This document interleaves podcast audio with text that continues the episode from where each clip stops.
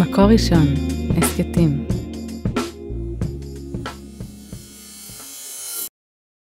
מתי ואיך נולדה ה startup nation? ה nation, האומה העברית, נולדה בין דפי התנ"ך. אברהם ושרה, אבות, האימהות, עם 12 שבטי יעקב, או עם יציאתו של העם לחירות ומעמד הר סיני במדבר. זה היה הסטארט-אפ של אלוהים. יחידי סגולה, פקוחי עיניים, שמזהים אותו ומאמינים בו, שיולידו בהמשך אומה שלמה שתישא את שמו בעולם ותפיץ בשורה תיאולוגית ומוסרית אחרת מכל מה שהיה מוכר עד אז. אבל איפה נולדה ה startup nation? אומה שמאופיינת בחדשנות. לדעתי, היא נולדה בין דפי התלמוד. החשיבה התלמודית מקורית, שונה, נועזת, חקרנית, וכחנית, פותרת בעיות, במידה רבה אחראית לגנטיקה התרבותית שלנו כעם. עם מקורי, נועז, עקשן, וכחן, מתמודד עם אתגרים. יותר מכל, החשיבה התלמודית חיה במתח המתמיד שבין מסורת וחידוש. בין ישן לחדש, בין השימור להתחדשות. בין אה, בור סוד למעיין המתגבר, או בין אה, שמרנות מקיימת לחדשנות פורצת דרך. ברוכים הבאים להסכת של אומת החדשנות מבית מקור ראשון. אתם מאזינים לסטארט-עם, שיחות עם אורחים על חדשנות, על יזמות ועל חשיבה יצירתית, ועל הקשר של כל אלה לראש היהודי. אני שמוליק פאוסט, עורך מדור הספרים מוסף שבת של מקור ראשון, דוקטור לספרות האגדה. כותב ומרצה על חשיבה תלמודית וזיקתה לחדשנות, יצירתיות ויזמות. בואו נתחיל.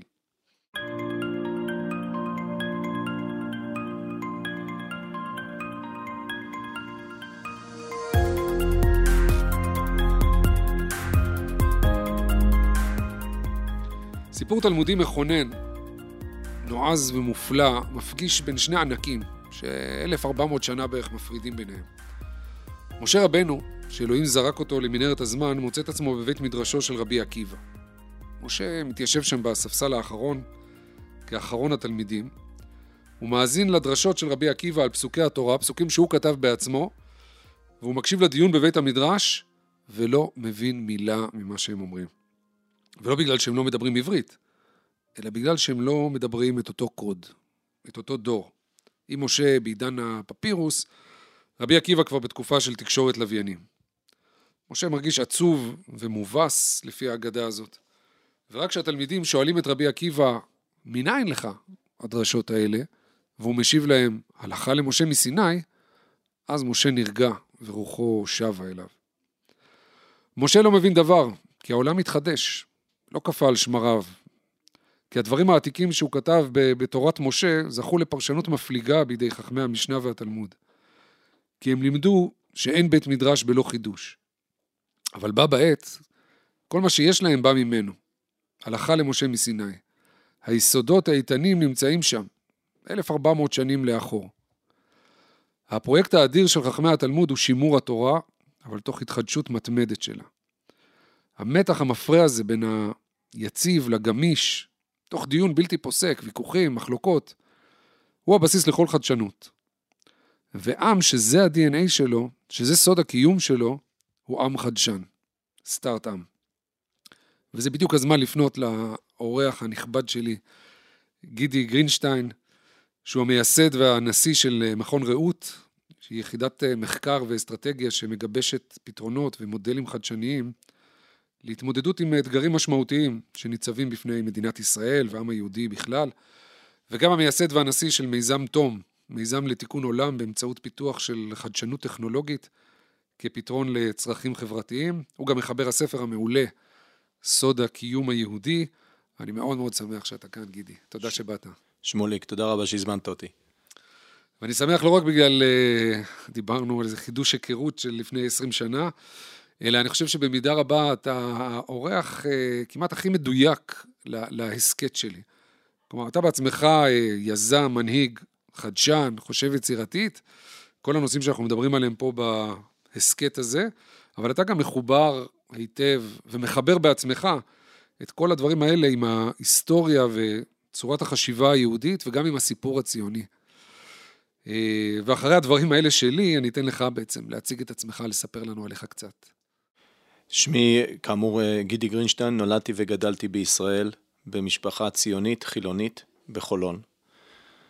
שירתתי בחיל הים, ולקחתי על עצמי במהלך השירות שלי אה, להגביר את אה, תוכניות החינוך במחלקה שבה שירתתי. כתוצאה מכך הגעתי למה שהיה נקרא בזמנו בית התפוצות, ודרך בית התפוצות התחלתי להעמיק את ההיכרות שלי עם העם היהודי. גיליתי, או הבנתי, שהכלים שקיבלתי במערכת החינוך ובמהלך הילדות שלי כדי להבין את העם היהודי, הכלים האלה היו מאוד מוגבלים. דבר הוביל לדבר, ובקיץ 1994 נשלחתי למחנה קיץ בארצות הברית, לאנשים שהם אה, מה שנקרא young adults, בגילאים 18 אה, עד 24. אני הייתי אז קצין בגיל 20 ו... אה, בגיל הזה. ושם בתשעה באב, לקראת תשעה באב, ביקש ממני המארגן שאני, כמי שהגיע מישראל, אני אומר מספר מילים על, ה, על היום החשוב הזה. וגיליתי, לבושתי, שאני לא יודע להגיד הרבה, למעשה כמעט כלום. לרוע מזלו של תשעה באב, הוא נופל בחופש הגדול. אפילו לא נמצא בתוכנית הלימודים בבתי הספר החילונים. ולכן אה, בתוך מספר ימים למדתי קצת, ומה שהבנתי שבתור ציוני, לא ייתכן שיום חשוב כמו תשעה באב יעבור ללא ציון. יום תחילת הגלות, שתי גלויות. ואז, כאיזשהו מין מעשה של אה, התרסה, כנגד המצב האישי שלי, צמתי. פעם הראשונה שצמתי בתשעה באב, היה בקליפורניה ב-1994. אסכם את הנסיעה הזו ואומר שנסעתי לשם כישראלי וחזרתי כיהודי. ואני, יש אנשים רבים שחוו את החוויה הזו. ומאז אני עליתי על, על מסלול שבו אני במסע להעמיק את ההבנה שלי ביחס למקורות היהודיים של חיי הנוכחים. כעבור שנה ראיתי אה, אלון על שולחן שהציג רעיון שבזמנו נשמע מהפכני, להביא כל צעיר יהודי מרחבי העולם לביקור משמעותי בישראל על חשבון העם היהודי. היום זה נקרא פרויקט תגלית או birthright, אבל אז הגיעו בין 2,500 ל-5,000 איש, הוגה הרעיון היה יוסי ביילין. על בסיס החוויה שחוויתי בארצות הברית, כתבתי לביילין ואמרתי לו, האם תרשה לי אה, להפוך את הרעיון שלך לתוכנית? הוא נתן לי את המנדט והקמתי את הצוות שבסופו של דבר עיצב את תגלית. בשלב הזה במקביל, גם הייתי מעורב בתהליך המדיני מול הפלסטינים, ובסופו של דבר גם הייתי מזכיר צוות המשא ומתן לה, אה, עם הפלסטינים. וראיתי, בתוך כדי החוויה הזו, עד כמה הממשלה היא חלשה בכל מה שקשור לחשיבה ארוכת טווח ומורכבת על עתיד החברה, ובעיקר מימוש השליחות של הציונות לשרת את הקיום המתמשך והמשמעותי של העם היהודי. זאת אומרת, המרכיב הזה בחשיבה על העתיד של מדינת ישראל היה מאוד חלש.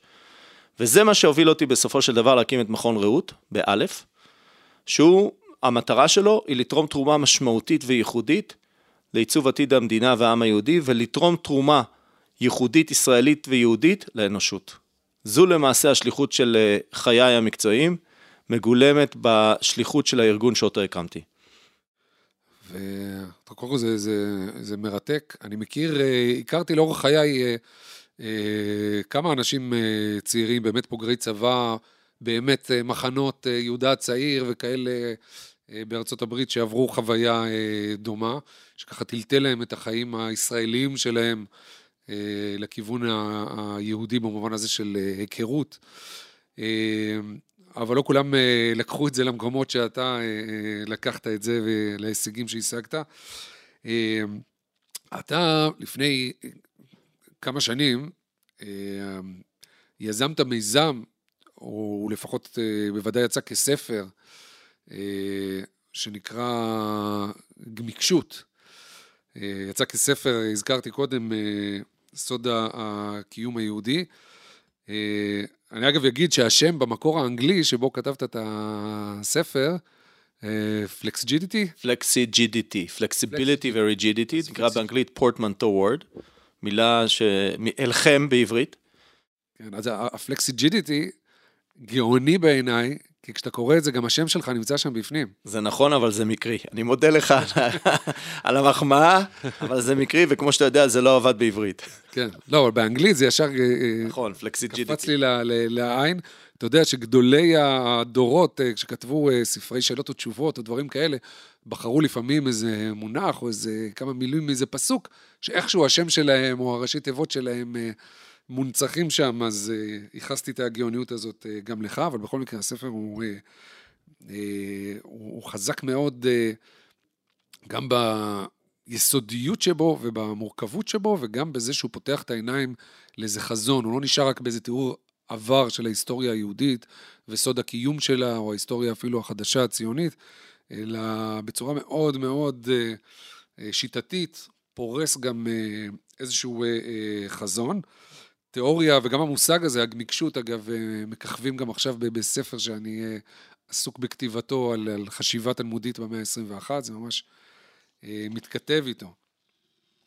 ונראה לי שה, שהמתח שדיברתי עליו בפתיחה, בין מסורת לחידוש, אה, אולי גם לזה אפשר לעשות איזה הלחם, להלחים אותו לאיזה חידוש הימור, או, או משהו כזה, אז הוא במידה רבה מה שעומד ביסוד המיזם הזה של הגמיקשות, נכון? כן. מתח שבין הנוקשות לגמישות. אז אני רק אציין שבהמשך חיי, בגיל קצת יותר מאוחר, אה, נסעתי, התחתנתי עם אישה שהגיעה מהעולם החרדי, משפחה מאוד מאוד דתית באותה עת, גם כיום דתית, אבל אה, אה, אז ממש ממוקמים באזור של הקהילה החרדית, היום אנחנו מה שנקרא modern orthodox, וכאדם אה, חילוני, נכנסתי לעולם שבו גיסתי, ג, הגיסים שלי והאחיינים שלי, וכמובן חמי וחמותי הם חרדים, ש"סניקים, פה בישראל, חלקם גם בארצות הברית,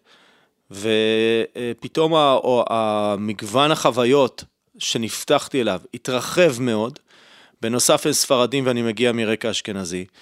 וכל הדבר הזה שלח אותי לאיזשהו מסע של ניסיון ולהבין את היהודיות. בנוסף אציין שבגלל העבודה שלי אני ביקרתי בעשרות אם לא מאות קהילות יהודיות ובאלפי מוסדות יהודים, בתי כנסת, מרכזים קהילתיים, פדרציות, בתי ספר למיניהם, מהעולמות הרפורמיים והפרוגרסיביים ביותר ועד העולמות החרדים כפי שציינתי קודם לכן.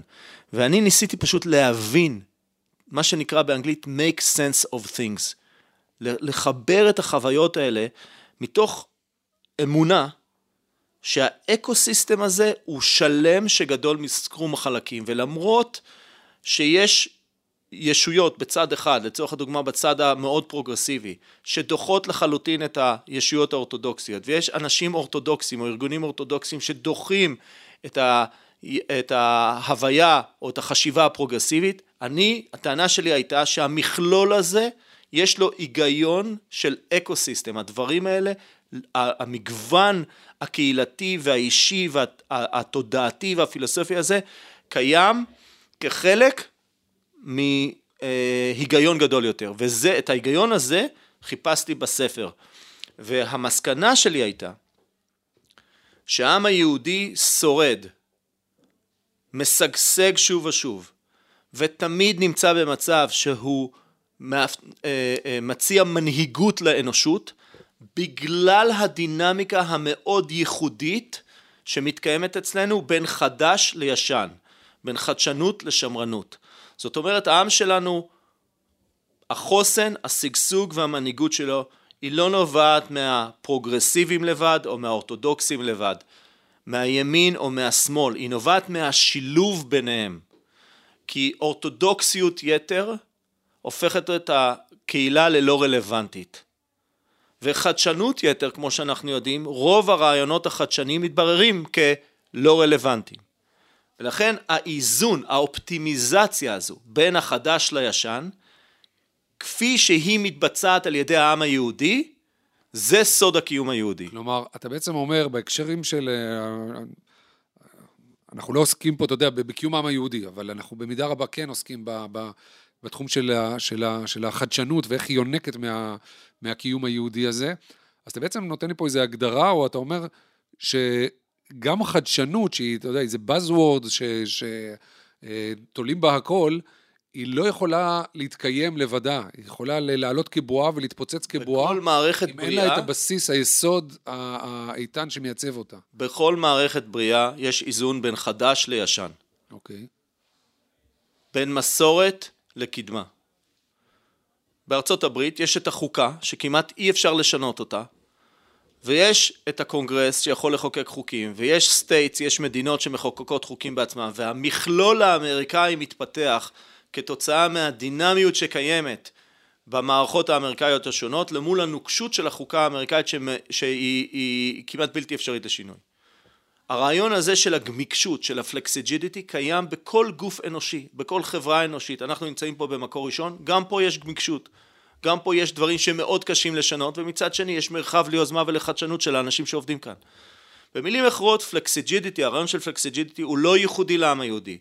הספר שלי ממפה את, הייחוד, את הייחודיות היהודית בתחום של הגמישות, את, הג, את, הייח, את הגמיקשות הייחודית היהודית. זה למה שמעשה הספר שלי עושה. שזה בעצם, אה, אה, כלומר, יש כאן כן איזה ייחוד אה, אולי, כי היכולת ההסתגלות הזאת, אגב גמישות, היא אולי מה שעושה את, ה, את נכון. הנצחיות נכון. הזאת, או את השרידות הזאת, שאנחנו לא מכירים מעמים או אימפריות. אחרות. נכון, והנקודה המרכזית היא, דבר ראשון, אני, אני אציין רק את הדברים המאוד מיוחדים.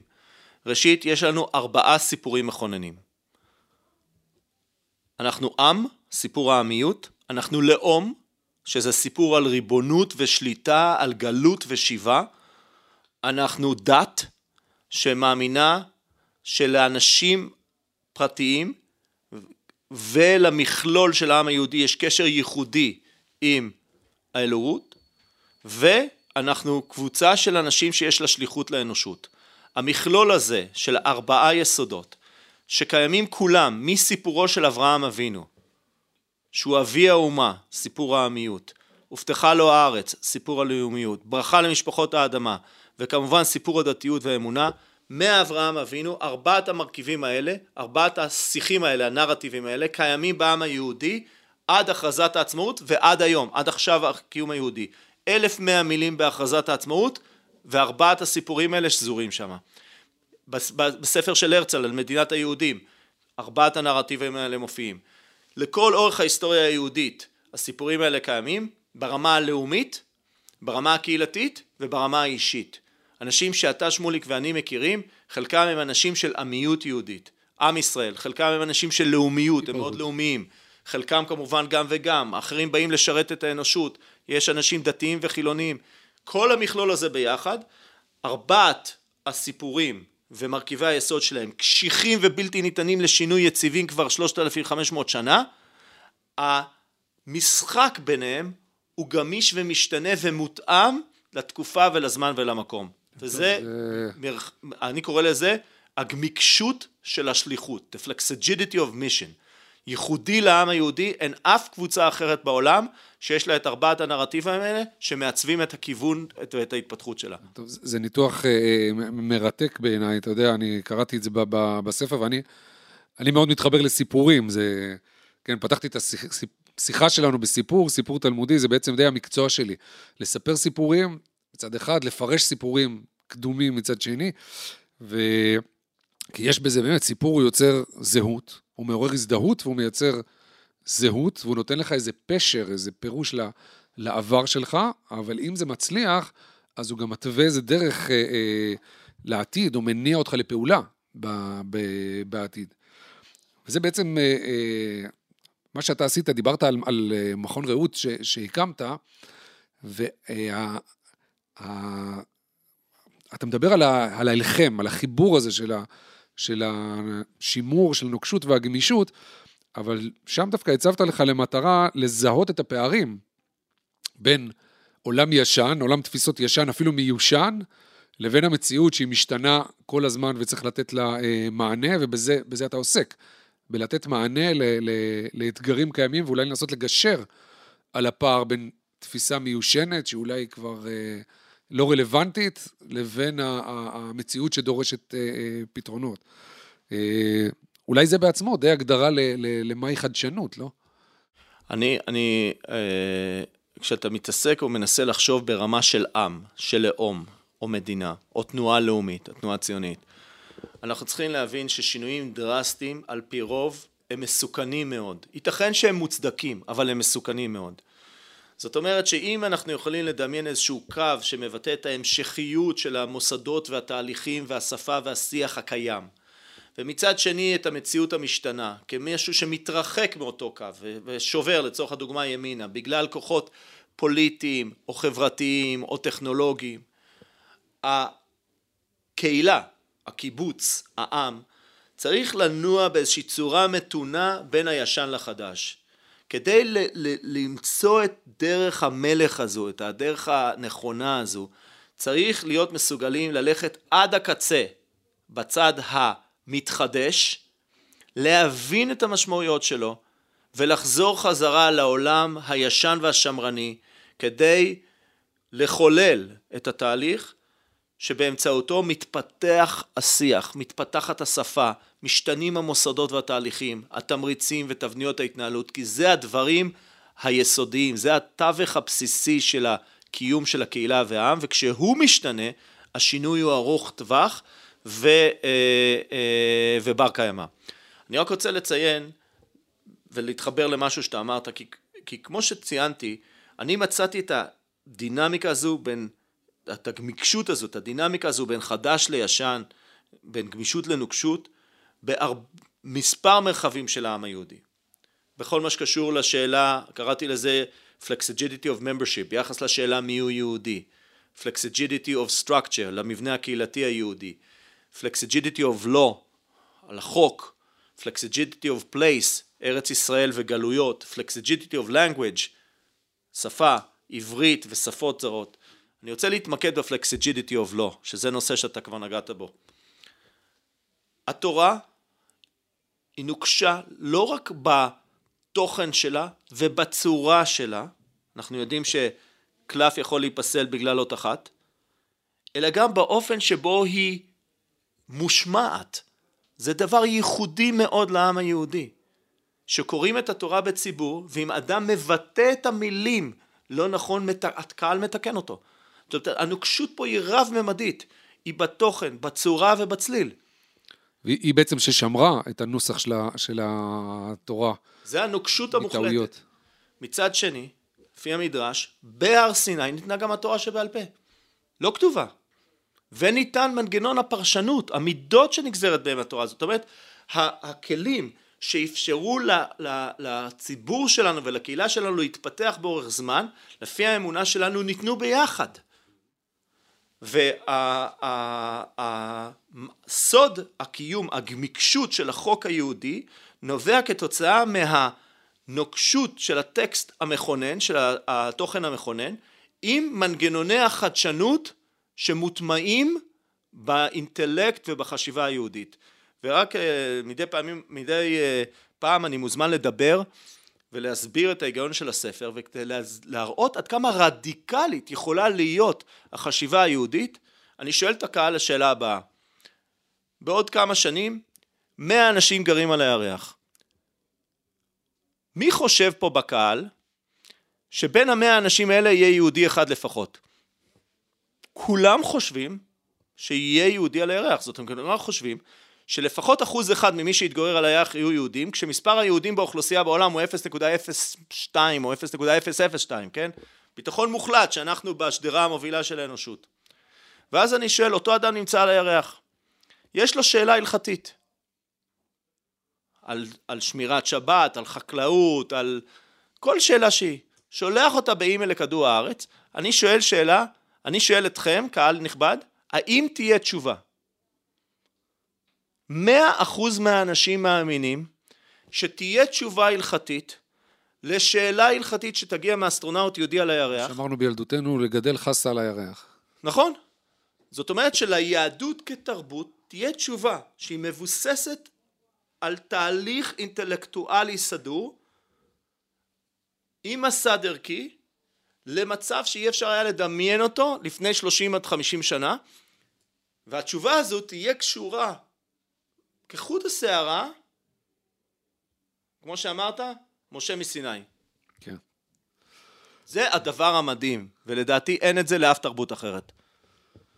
אה, אנחנו, כן, אנחנו נתקלים בזה, אתה יודע, נתקלים ב, ב, ב, ב, ב, בשני הצדדים שלה, לפעמים את התסכול מהמקום שבו ה, המסורת לא מספיקה לרוץ אחרי כל החידושים האפשריים, חברתיים, מכל הסוגים, ונתקלים בהתפעלות במקומות שבהם, כן, זה מייצר אה, אה, פתרונות שמבוססים היטב. גם אנחנו, אנחנו הולכים למקומות של. AI, Machine Learning, yeah. כן. השתלת איברים, גידול איברים, דברים מדהימים. ולעולם היהודי תהיה יכולת לתת תשומה ייחודית, יהודית, לאתגרים שיוצבו, שניצבים ויוצבו בפני האנושות. ולכן אנחנו בעמדת מנהיגות קבועה באנושות, כי תמיד יש לנו משהו מיוחד לומר. אז אני רוצה לאתגר אותך אז בשאלה, גם נוגעת לדברים שכתבת בספר. חדשנות, אנחנו יודעים, אה, אה, מתרחשת הרבה פעמים על רקע של מצוקה. כלומר, יש בעיה שדורשת פתרון, יש איזה אתגר, אפילו משבר, ואז המוח היצירתי אה, מוליד איזה, איזה חדשנות. שוחחתי כאן עם מישהו, חנן ברד, מרשות החדשנות, והוא אמר באיזשהו שלב שיכול להיות שיותר מדי טוב פה בארץ, באופן שלפעמים דווקא מעכב את הצמיחה של החדשנות. אנשים, טוב להם, אין את המצוקה, את הטלטול הזה, את, ה, את המעברים, את ה... אתה יודע, כל הפוגרומים והצרות שהיינו נתונים בהם בגלות, והקיום שלנו פה, הנוח והטוב, בעידן אולי המשגשג ביותר, מקשה דווקא על צמיחה של אה, חדשנות. אה, אתה רואה גם, אתה רואה תמונה דומה בהקשר של הקיום פה, שכבר מימשנו לכאורה את החזון הציוני ואנחנו פה. לצערנו או לשמחתנו, מדינת ישראל מתקיימת פה על פי התהום. ולכן אנחנו תמיד ניצבים בפני אתגרים עצומים שמחייבים חדשנות ברמה הלאומית. אנחנו חיים פה על סף המדבר. מדינת ישראל היא המדינה המובילה בעולם בחדשנות בתחום המים. יש קשר בין שני הדברים. אנחנו uh, uh, צריכים להתמודד עם אתגר שמגיע ממרחק של 1,200-1,800 קילומטר באיראן. מדינת ישראל היא אחת המדינות המובילות בעולם בתחום האלקטרואופטיקה. יש קשר בדברים. במילים אחרות, אנחנו מתמודדים עם אתגרים, אנחנו כמדינת ישראל מתמודדים עם אתגרים לאומיים עצומים, והאתגרים האלה מייצרים תשתית של כוח אדם וחשיבה ויכולות ואפילו המצאות טכנולוגיות בתוך המערכת הציבורית, שאחר כך הם הבסיס למובילות הישראלית בעולמות העסקיים. אני כן רוצה לומר שלצערי הרב לא תמיד מכירים ומוקירים את, הקר...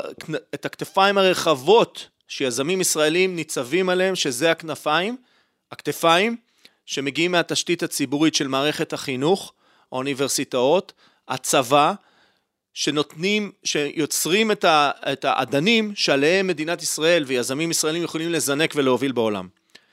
ולכן אני חושב שבגלל שהאתגרים שניצבים בפנינו הם עצומים, החדשנות תמשיך לנבוע מישראל. אתה לא רואה חשש של איזו סטגנציה, שדווקא מה שאתה דיברת עליו, על ההישרדות, על קיום היהודי שהוא מסתגל כל הזמן, הוא צריך להסתגל, ויש קהילות מפוזרות במקומות שונים, ויוצרים מערכת של, רשת של קשרים ביניהם, וכל הדברים, ולפעמים דווקא הבריחות והרדיפות והקיום מחדש, שדורש את הגמישות וההסתגלות, הוא היה בסיס ליצירה ולחידוש. אחרי כל קטסטרופה בעם היהודי בא איזה...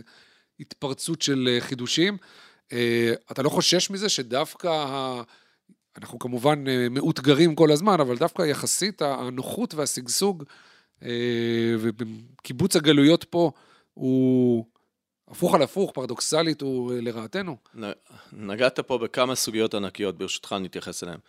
ראשית, חדשנות. יש שני סוגים של חדשנות. חדשנות טכנית, שזה המצאת הגלגל, המחשב, המכונית, הרכב, וחדשנות קהילתית, שזה חדשנות בארגונים ובשיטות, באופן שבו אנחנו מארגנים אנשים כדי שדברים יקרו, the way we organize people to get things done. החדשנות של העם היהודי במשך דורות ארוכים, אלפי שנים, הייתה חדשנות חברתית. העם היהודי חידש במרחבים החברתיים, והמובילות שלו באנושות הגיעה מרעיונות מהפכניים כמו חינוך אוניברסלי, מערכת מיסוי פרוגרסיבית, אה, המלך שכפוף לחוק, כל מיני רעיונות שמופיעים חלקם בתורה ואחר כך ב- במקורות האחרים שלנו, במשנה ובגמרא ובמקומות אחרים, רעיונות פורצי דרך שבמאות שנים מאוחר יותר, האנושות המתקדמת, לא כל האנושות, סגרה את הפערים ואימצה אותם.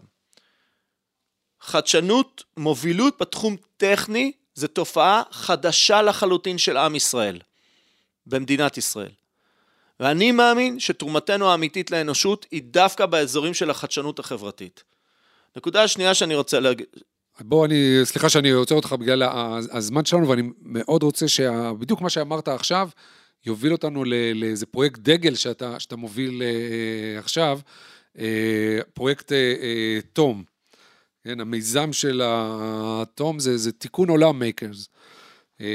שהוא גם טכנולוגי, הוא גם חברתי, אבל הוא מאוד מאוד מבוסס ערכים, הוא ערכי ויהודי. אז ספר לי קצת על המיזם הזה. אני, כשהייתי במשרד ראש הממשלה, בלשכת ראש הממשלה, ראיתי את ההתכוונות ואת היכולות ואת התכנון האדיר שמדינת ישראל משקיעה בלנצח מלחמות. ואת הדלות של הכלים שמוקדשים כדי לנצח את המלחמה, מה שנקרא באנגלית The War on Poverty, המלחמה בעוני. אין, יש לנו רפאל, רשות פיתוח אמצעי לחימה, יש לנו מפא"ת, מחלקת פיתוח אמצעים ותשתיות, כדי לנצח את המלחמות מול האויבים שלנו. אין לנו רפאל חברתי. ואין לנו מפא"ת חברתי. ואני הבנתי שהסיבה היא שאוכלוסיות מוחלשות, אנשים עם מוגבלויות, זקנים, עניים, הם סובלים מאיזה מפגש בין כשל שוק, אין להם יכולות purchasing power, יכולות קנייה ורכישה, ולכן הם לא מעניינים את המגזר העסקי מצד אחד, ומצד שני, הם לא תמיד מעניינים את הממשל. והרעיון היה להקים פלטפורמה, להקים בסיס שמאפשר לאנשים להמציא המצאות ולפתח פיתוחים סביב צרכים של אוכלוסיות מוחלשות. אני ראיתי את הצורך הזה לנגד עיניי כשהייתי בצפת. עבדנו, אה, היה לנו צוות שלם שסייע לעיריית צפת לעשות חזון של קפיצת מדרגה עירונית. ובין השאר פגשנו אנשים בעיר ופגשנו גברת שסיפרה לנו שכדי לקבל מוצרים פשוטים שנדרשים לצורך החיים שלה כאישה שחיה עם מוגבלויות, היא צריכה לנסוע לחיפה. אני באותה תקופה כבר שמעתי מהבן שלי שיש מדפסות תלת מימד, אז שאלתי למה לא מייצרים את זה כאן? למה צריך לנסוע לחיפה? זה היה הזיק שהצית את הרעיון. נכון להיום אנחנו, וסליחה, אני גם אציין שדבר נוסף, זה שאנחנו ראינו, אפרופו הסיפורים שציינתי קודם לכן, שסיפור העמיות היהודית שמחבר יהודים רק כי אנחנו משפחה עם מורשת משותפת וייעוד משותף, הסיפור הזה נחלש בעם היהודי. סיפור הלאומיות היהודית ככוח שמחבר בין יהודים נחלש בגלל שיש כל מיני חילוקי דעות סביב מדינת ישראל והמדיניות של ממשלת ישראל בקהילות שונות בעולם, אני לא מדבר על עכשיו, אני מדבר על תהליך שמתפתח כבר משנת 1982 לפחות, ולכן הכלי מרכזי לחבר את, את העם היהודי הוא הכלי של תיקון עולם. השיח של תיקון עולם וחיבור בין אנשים שפועלים ביחד כדי לבנות ולאפשר אה, פתרונות. דרך אגב, רבי לורד ג'ונתן סאקס, זכר צדיק, צדיק לברכה, כתב על זה באריכות, שהדרך הטובה ביותר לחבר חברה שסועה זה לבנות דברים ביחד.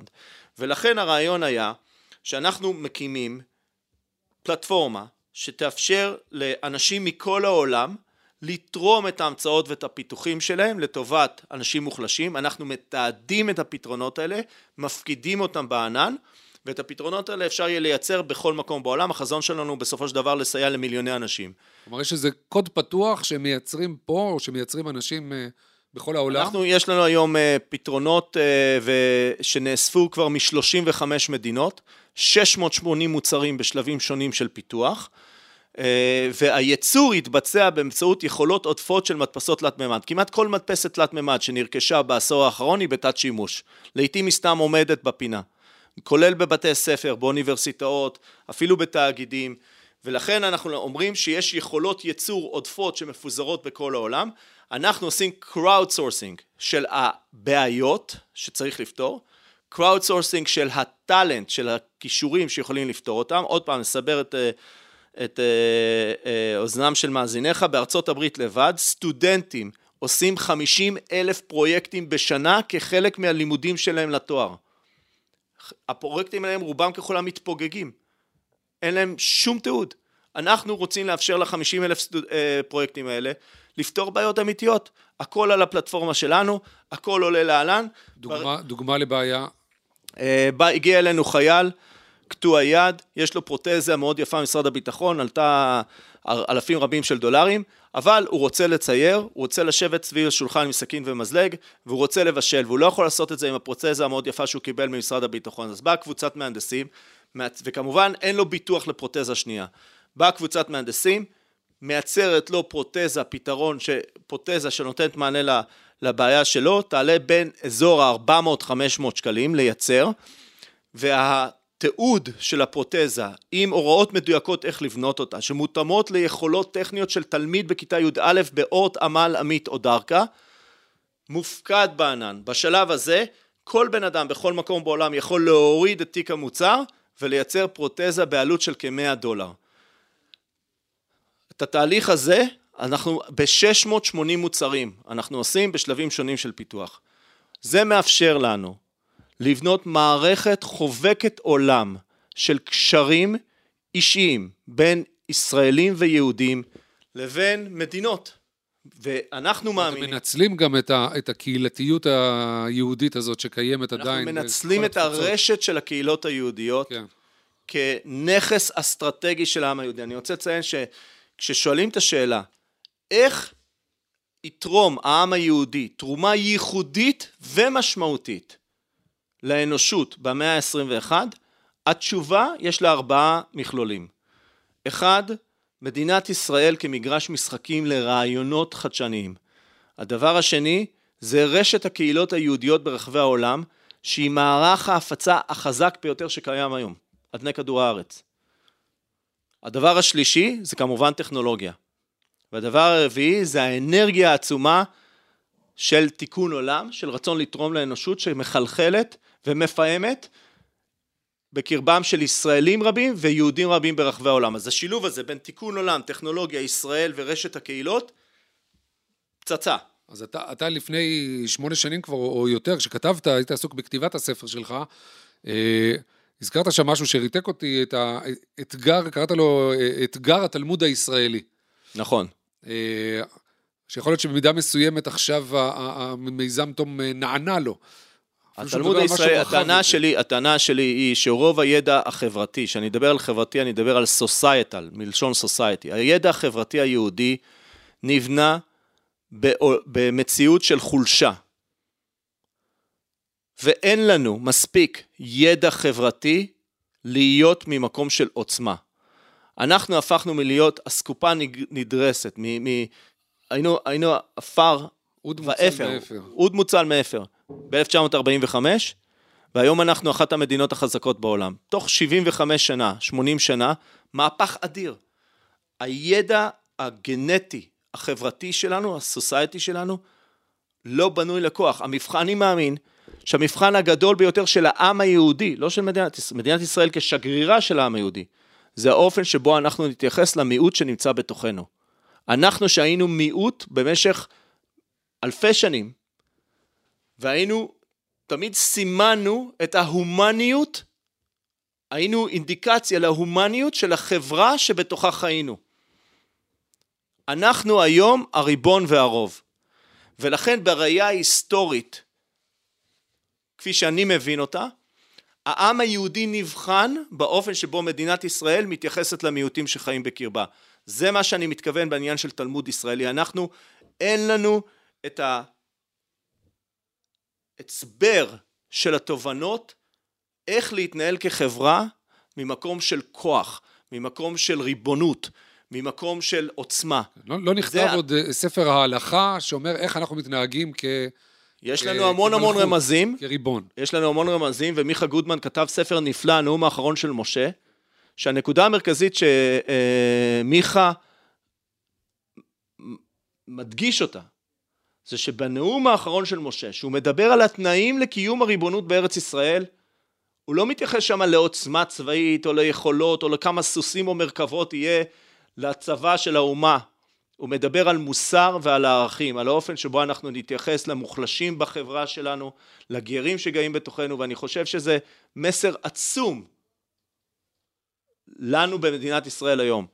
וכמו שאמרנו, ולצערי אנחנו לא, לא, אולי בהזדמנות נוספת, לא, לא נוכל להאריך עכשיו יותר, אתה בעצם ממש, אתה מיישם את זה, כלומר, אתה לוקח את זה מה, מהרעיון, אתה לוקח את זה ליישום באמצעות הפרויקטים האלה שנותנים מענה חברתי לחלשים, לנזקקים ב, בכל אני, העולם. אני מאמין ששליחותה של הציונות, שליחותה של מדינת ישראל זה לשרת את הקיום המתמשך והמשמעותי של העם היהודי. זו מהות הציונות, זו השליחות של מדינת ישראל. התשובה לשאלה, מה משרת את הקיום המתמשך והמשמעותי של העם היהודי? זה לא שהעם היהודי פה לשרת את מדינת ישראל, מדינת ישראל היא פה לשרת את הרעיון של העם היהודי. השאלה, מה הם הדברים האלה? זו שאלה שאנחנו נמצאים בתהליך קיבוצי של בירור ומענה. ואני מקווה שאני מצליח לתרום תרומה קטנה לשיחה הזו. אה, תרומה שבעצם, אה, אה, שוב, מעלה את דמותך בעיניי כיזם. כלומר, משלב הרעיון, משלב של קשישה בצפת, ועד לרשת חובקת עולם של מוצרים שמודפסים בעשרות אם לא מאות מדינות במדפסת תלת מימד. לסיום, כי אנחנו מגיעים אל, אל הסיום, אני תמיד מבקש בפינת הסטארט-טיפ, אה, איזה טיפ, כי יש לך שלל אה, אה, תובנות והניסיון שלך, אבל אולי לזקק איזה טיפ אחד למי שאתה יודע, לנו, למאזיננו, שבדרך אל, אל, אל היעד, בדרך לבירור או לחתירה כבר אחרי בירור של היעד של, ה, של החיים, של החזון, של ההגשמה שלו, מה, מהו הדבר המנצח? מסלול היזמות הוא מסלול עתיר אתגרים וקשיים. משברים, התמודדויות, והמון שאלות. חלקן אפילו אה, קיומיות, קיומיות במובן הזה של הכנסה ושכר וחוסר ביטחון תעסוקתי ודברים מן הסוג הזה. ולכן במסלול הזה חיוני שתהיה, שיהיה חזון ותהיה מטרה שהיא משמעותית, שהיא עושה, תעשה הבדל אמיתי לחיים של אנשים רבים. כי ברגע שהחזון הזה נמצא לנגד עינינו ואנחנו פועלים כדי לקדם אותו ולממש אותו, השאלה הזו שאנחנו מחויבים לפתרון שלה, אנחנו נוכל. להתמודד עם הרבה מאוד קשיים בדרך. אבל אם המטרה היא להרוויח כסף, להיות מיליונר, להיות מיליארדר, בסופו של דבר, הפיבוטים שיגרמו כתוצאה מכל מיני מצבים אה, אופורטוניסטיים, על, יורידו מהדרך. מילים אחרות, אני מאמין שערכיות ביזמות היא גם התנהגות עסקית טובה. זה, זה משפט, זה, זה כבר יכול אה, לפתוח את הספר הבא שלך. תודה רבה לאורח שלי היום, גידי גרינשטיין. אה, תודה לאוהד רובינשטיין על ההקלטה והסאונד. תודה לעדי שלם רבינוביץ' וליהודי טל על ההפקה. תודה רבה לכם שהאזנתם בדממה ראויה לציון. את הפרק הזה, כמו גם את אה, שאר הפרקים, תוכלו uh, למצוא באתר מקור ראשון, גם הסכתים נוספים, כמו גם בספוטיפיי, באפל מיוזיק ובגוגל. נשתמע בפרק הבא של סטארט-אפ.